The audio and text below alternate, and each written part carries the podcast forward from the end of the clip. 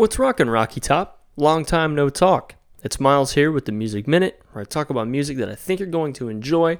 We're back from a pretty decent break. It was much needed. School's getting out of hand. You know the deal.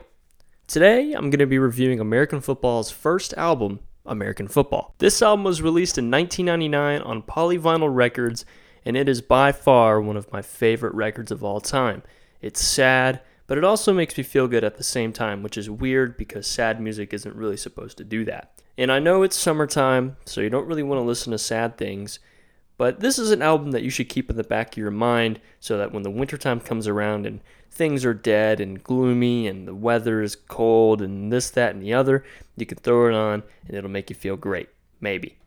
Now, what's interesting about this album is that it was recorded when the three members, Steve Holmes, Steve Lamos, and Mike Kinsella were graduating college and they were running out of time to get these songs out there. So they decided that they were going to record it and they did it all in three days, which blows my mind because honestly, some of these songs are hard to play on my own, so the fact that they put these together in three days blows my mind. Now, what's really interesting about American football is that they didn't have a bassist at the time, but sometimes when you're listening to these songs, you hear bass and you're wondering where that's coming from. Well, yeah, of course, sometimes there's bass. That's Mike Kinsella, the second guitarist. He's playing bass, and it doesn't sound bad. But sometimes there's songs with two guitars at the same time, and you're wondering where this bass is coming from. Well, I'll tell you.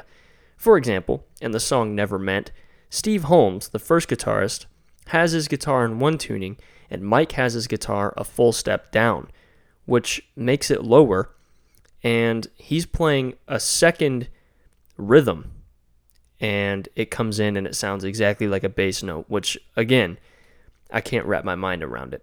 But that's what makes this album so special to me. All three members of the band know how to make the music aspect and the lyrical aspects all come together as one, making this album really great.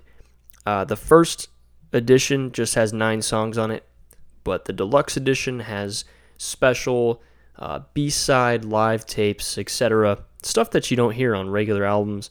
I personally like that version more because it's really cool to hear these songs live since I haven't had the chance to see them yet. There's a reason this album is known as one of the top 10 greatest emo albums of all time.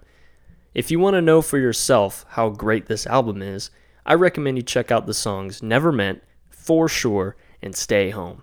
That's all for me. I hope you check out this album and enjoy it just as much as I did.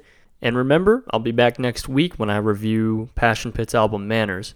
Once again, it's been Miles Dickerson with the Music Minute. I'll talk to you next week.